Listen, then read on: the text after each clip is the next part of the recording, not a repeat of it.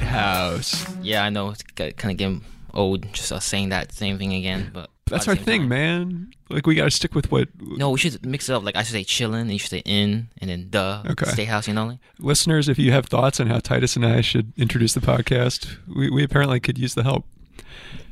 So Yeah. so Titus, we we have the power. We have we have electricity to do the podcast, and I- I think we're pretty lucky to to be. yes, we're very lucky that we're not Texas right now. Yeah, I mean, oof, that's horrifying. I mean, Yeah. you you worked briefly for the Austin American Statesman. I mean, you you know people in Texas, right? Yeah, yeah. Oh, it was a remote internship, but you know, I, I worked with a few folks there, and you know, I see their twitters, and um, I'm I'll just say I'm very glad I, I chose to work in Topeka over Austin, Texas. Something that you might not often. Aside from the cost of living, that might not be a, a favorable comparison for Topeka. Yeah, well, I mean, if you talk about the cost of uh, living in Texas right now, I don't even know if you're trying to live. I mean, Oh God.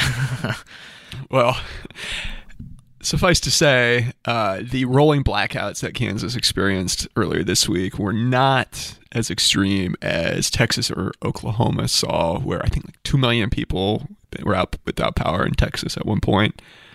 But uh, it was still an inconvenience for people, right? some people were angry uh, that they had a few a few hours without power. Actually, I mean, it got a little chilly, I, it, but I was I so full disclosure, I was one of the folks hit with a rolling blackout on on Tuesday morning, and I, I left my house fairly soon after. But um, I mean, I was checking throughout the day on Evergy's uh, the the the main utility company's outage map, and you know. I, the outage was still going as of like 1 p.m. and I gotta say, like five or six hours without power.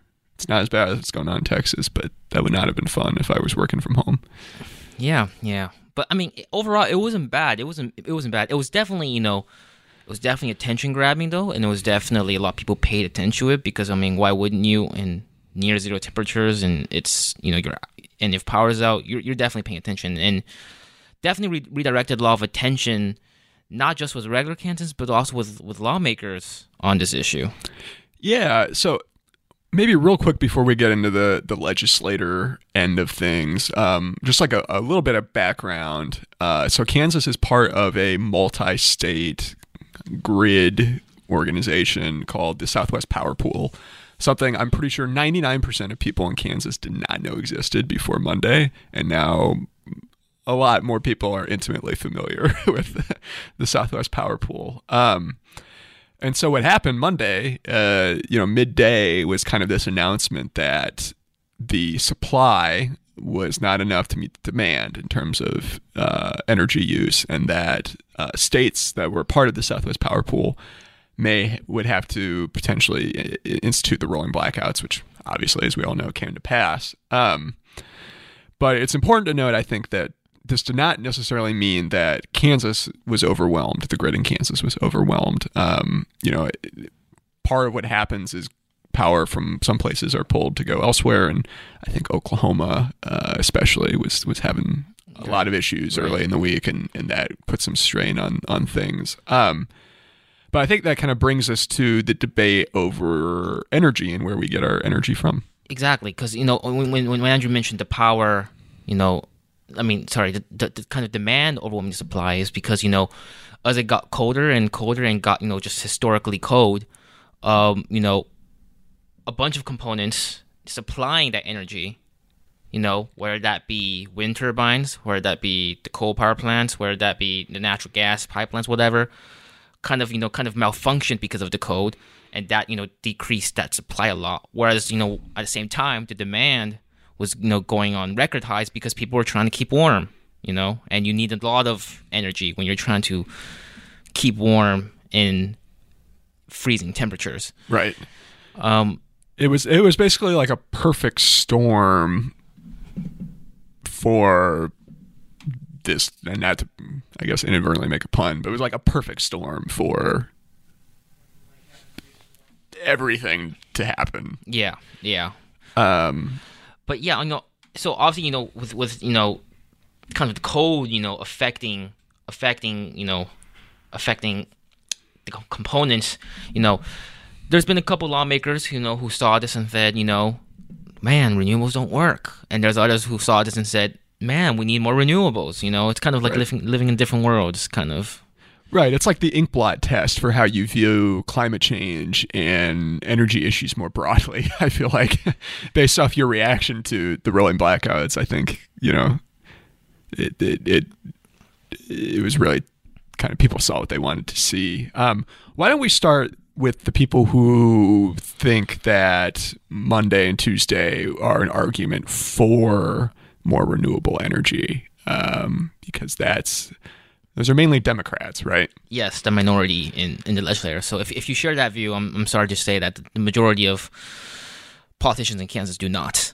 But um, yeah, maybe people are saying you know this this means that we know we we are not you know diversified enough in terms of the number of energy sources. They're saying that we don't have enough renewables and we need more renewables because they point out to the fact that you know hey the the coal plants you know and and, and natural gas pipelines you know though they, they were affected by the code and I think I think down in Texas where you know, the situation is much worse it shows that they were actually way more impacted by the code than than you know the wind turbines or anything else. And I, and I think that was true in Kansas as well, especially because wind turbines in Kansas are better outfitted to deal with the cold.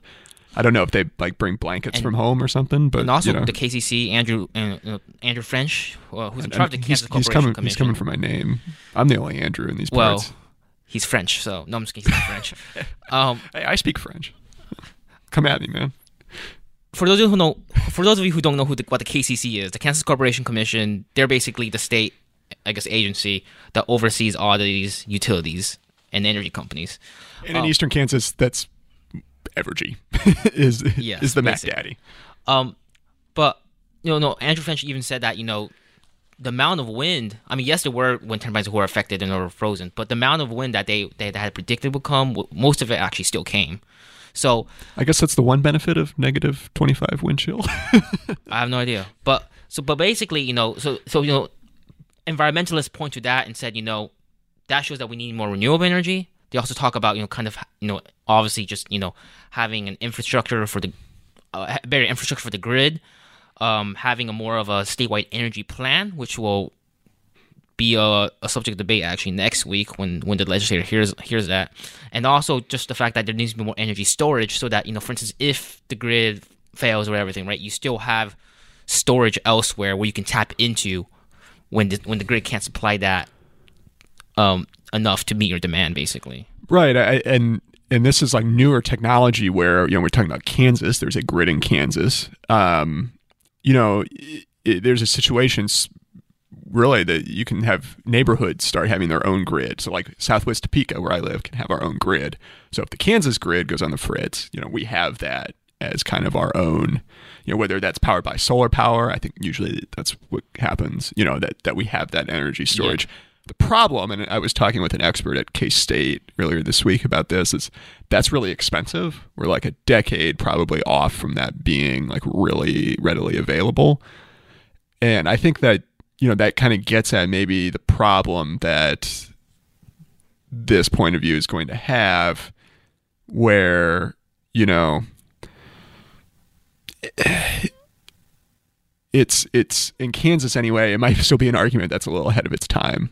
Well, yeah, I mean that's what uh, the other side, eh, you know, mo- We, now come to the most notably, you know, so the other side, I guess you, I don't know if you call it the anti-environmentalist whatever, but um, you know, led by, I would say arguably honestly in Kansas, led by you know Senator Mike Thompson, who's uh who's in charge of the um uh, utilities company uh, committee, utilities committee. He's not, he's not utilities committee uh, in the Kansas Senate.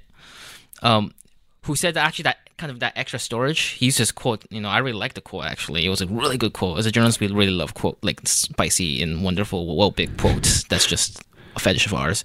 Um, Ooh, that's I don't like that image. this is a this is a this is a safe for all ages podcast, Titus. I don't think the word fetish has any wrong implications. If if you think that it does, that that's in your mind, not mine. Oh, I see But- what you're saying there. but you know, he said that basically, you know, having this all this extra capacity in energy storage, you know, that's like, that's like paying for a paying for a, a tour bus when you only need a minivan. You know, um, I, I I thought that was pretty clever. But basically, hi- hi- hi- his main point is that you that, that that's all costly, right? That's costly for just storing that energy that might not even be used that often. You know, just if it's just there as a backup, for instance.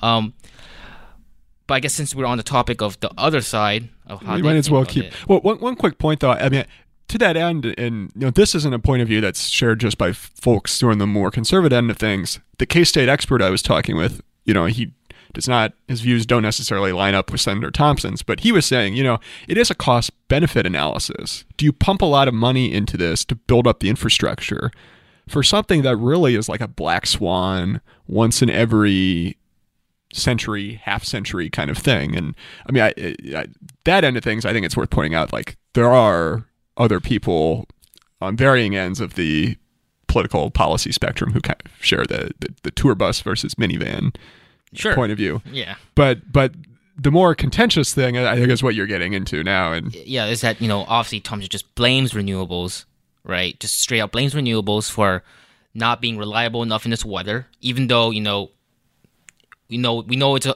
the fact is that it's an all of, all of the above. They, they all kind of malfunctioned, right? But then he blames renewables, wind, solar, right, for not you know because oh sometimes there's not enough wind, sometimes not enough sun, and then and you know for the most part, and it's it, it's a faulty argument, but he does also I guess make certain nuggets of good points in there. For instance, um, natural gas is often used as a backup for you know uh, wind or solar, right? When when so for instance, if, if, if there's not enough wind during that time, right, but the the demand's still there, then you use natural gas as backup to to make up for that. You know, I guess dis- discrepancy, or when there's not enough sun, they use natural gas as a backup. But you know that you know when and when when when when all that was down, right, that created you know an extra demand to quickly ramp up to meet that demand from the natural gas kind of uh, component supply. Um, but you also had other folks who also was trying to you know get more demand from natural gas for you know for their own use, you know, and you know that created a lot of stress on the grid in, in terms of that aspect. So, but, but and, and then you know that was his argument, blaming renewables. Um, and that you know we need we, we we're going too far off the map in terms of going to do two more renewables. We need to go back to the basics, I guess, of of coal and fossil fuel, etc. I, you know, I think a good bit of context um, is that in Kansas we get about forty percent of our energy from wind as of 2019. Surprise Uh, to me, at least. Yeah, well, I mean, where wind we, we there's a lot of wind in Kansas, and I, I think slowly over time people have kind of moved towards harnessing that. And a third of our power comes from coal, and so that shift towards uh, towards wind, which I believe in 2020 we became one of the few states where uh, wind became uh, the majority of where we get our or, or the, the the highest proportion of where we get our energy from. You know that that's different than than what a lot of other states look like. And and some of those coal power plants that still are in operation are, are old. And there's been a pretty big debate here in Topeka about whether to try and move more even more towards wind by refinancing our some of our deals retiring some of those coal plants and um, saving money for ratepayers and moving more towards maybe a renewable energy future. So that's why it's interesting seeing what Senator Thompson's saying is he wants to go in the opposite direction and Oh, kind yeah. of double down on coal. And also he talked about nuclear, right? Because Kansas gets about 18% from our one nuclear power plant. uh, Which was actually, by the way, and he noted this, and it is. I mean, even I think our total report even also kind of praised praised him for this, but it was it was one of the things that was actually not really affected by the code at all. Right, and and and maybe that could get to a potential middle ground because At the same time, you know, nuclear. You hear the word nuclear, you're like, oh shit, it's atomic bomb. You know, like something like that. Well, okay, not maybe that's just me, but well, and so I worked in in I covered state government in Pennsylvania before moving here, and outside of Harrisburg is the site of Three Mile Island, which is like the, Oh. the biggest nuclear accident in American history. So I am a little like when I when I hear nuclear, I kind of you know it's, it puts me a little on edge, but. um well, in in talking about natural gas, which we only get about seven percent of our energy in Kansas from natural gas fired power plants, which is very different than the Southwest Power Pool. Southwest Power Pool, where all I think 12 or 13 states in there. Like total, I think about a third of their power comes from natural gas. So Kansas, that's a big difference. But um, Titus, you know, there's a bill right now that you've been tracking with respect to natural gas and what local governments do. Yeah, yeah. I mean, you know, kind of, you know, on the par, you know, so I feel like, you know, this whole rolling back has kind of renewed a bit, I guess, I guess renewed attention on energy. Um, but realize, you know, again, Democrats are in the minority, Republicans are in the majority. Which is always worth remembering when you're listening to this Yes. podcast. And uh, Senator Mike Thompson is the one here who has, you know, much more power in terms of how, what kind of energy policies get passed. Um, and and he likes, you know, this bill. It's called the Energy Choice Act. Really, it's honestly just between natural gas and electricity. That's kind of the two components of it. But basically, it says that you know, you can't, you can't, cities cannot ban natural gas. You know, period. Because they, they're, you know, they they they're afraid, you know, um, they they've seen like cities like Berkeley, California, who've done that, and then you know natural gas industry is obviously afraid that that's going to happen. I mean, Lawrence kind of had these uh kind of committed to to having a center like uh, I think getting eventually down the line, uh, you know, doing I think uh basically it would it would exclude doing 100% clean energy excluding natural gas i believe. Check me on that. Um but it- All you, all you residents of Lawrence, essentially though it, it would preclude natural gas from from being used in Lawrence like down like way down the line though. Not like anytime soon but like way down the it's not like an outright ban on natural gas that's for sure. Um but it's just like that, that was kind of some of their goals but that's that's kind of put you know th- those in the industry on nerve. So so it kind of just falls on the line of how you know Senator Thompson was saying how he again really thinks about going back to the basics of fossil fuels and other sources and kind of like not getting too far ahead with renewables and shifting way more toward that. Well, and another thing worth noting, 2015, Sam Brownback, Governor Sam Brownback, signed into law a bill that basically did away with Kansas with requirements that Kansas hit certain renewable targets. So now it's it's a goal. It's it's it's a nice idea, but it's not it's not mandatory. So this is not a new debate, Yeah. and it's not a debate probably that's going away anytime soon. Um, and speaking of energy, just broadly, you know, um, you know, again, I guess you know, we mentioned this briefly a bit, but also just the idea of creating a, a statewide energy office. Right. You know, I think that's that's that's the blackouts have given that kind of new attention as well, and they're going to actually hear that, uh, have a hearing on on on establishing a task force will to create a statewide energy plan. Uh, I think early next week. So they have a task force to make a plan to make an office, which will eventually Well, make policy. I, I, I th- actually think, although someone should correct me on that, but I think actually that it the, the legislation would create that off that office, I believe, okay. and then the office would have to come up with a plan by a certain uh, year. I'd have to check back on the details of the bill, though. So Well, and, and this is something that the governor has gotten behind, correct, in the past. yes, I, I believe the governor has gone. I believe, um, acco- acco- according to one, someone I interviewed, um, actually last year, Republicans actually rejected that. Um, but he, but um, it was Representative Woodward who told me that. But he hopes that you know this time around the governor will, will probably do an, uh, an issue an executive reorganization order, which is just basically the governor just wants to like mix stuff up in in the ex- executive branch, basically. It's it's like musical chairs, but for state agencies. Yeah, but they call it ERO for short. Um, basically saying like, all right, we want we want to create a, a statewide energy office. Um, so, um, yeah, I mean, obviously people are arguing. I, th- I think though, I'm, I'm I'm curious if the blackouts, especially what's been happening down there in Texas, if that's going to motivate Republicans to say, you know what, yeah, maybe it's time we actually, you know, make this office and have a statewide energy plan. Well, because if it would be a, uh, an, a on the level basically of an executive agency, if there's a Republican governor, then that would you know give them a platform with which to kind of dictate the state's energy Yeah. future as well.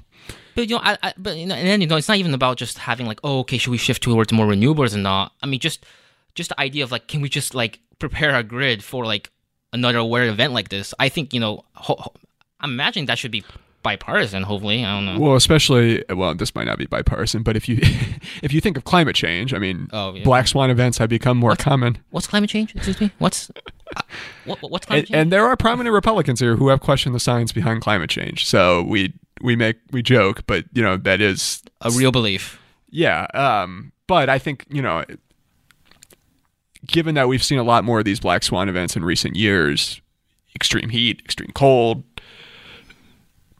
things getting a lot, you know, snowstorms, hurricanes, yeah. everything. Well, I don't, I don't know that we're getting hurricanes in Kansas. But, Wildfires, though, maybe. well, yeah, a tornado. I mean, a tornado. That's that's the other thing. I mean, last year we had one of the the calmest years in decades for tornadoes, and you know, again, like this is the kind of thing. If if a tornado, God forbid, takes out a bunch of wind turbines, could you find yourself in a situation where Yeah. maybe supply and demand are are out of whack? Like, you know, it- it's a little far fetched, but but this I think does have people thinking outside the box. Like, whoa, hey, maybe we should take a step back and and look towards the future.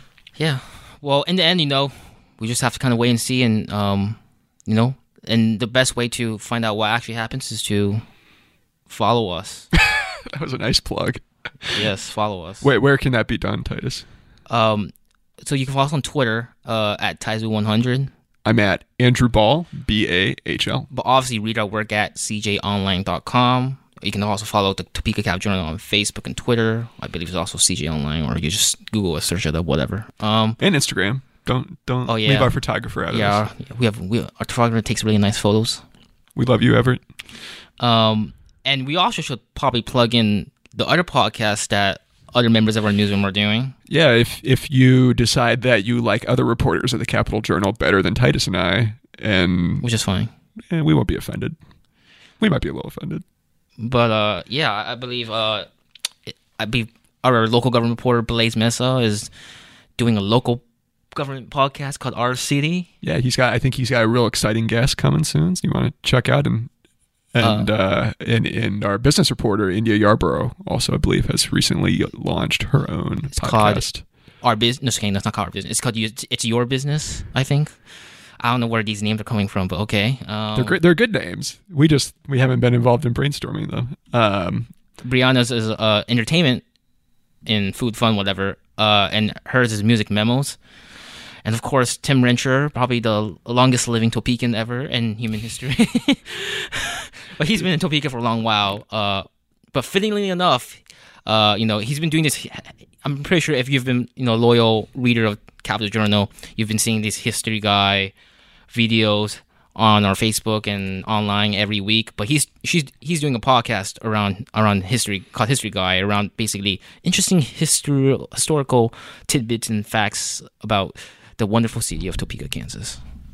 and uh, also, if you want to, you know, listen to our podcast, you can find us anywhere uh, you get your audio content. That's Apple Podcasts, Google Play, Spotify, and we always will share our work, uh, our audio work, in addition to our written work, on cjonline.com.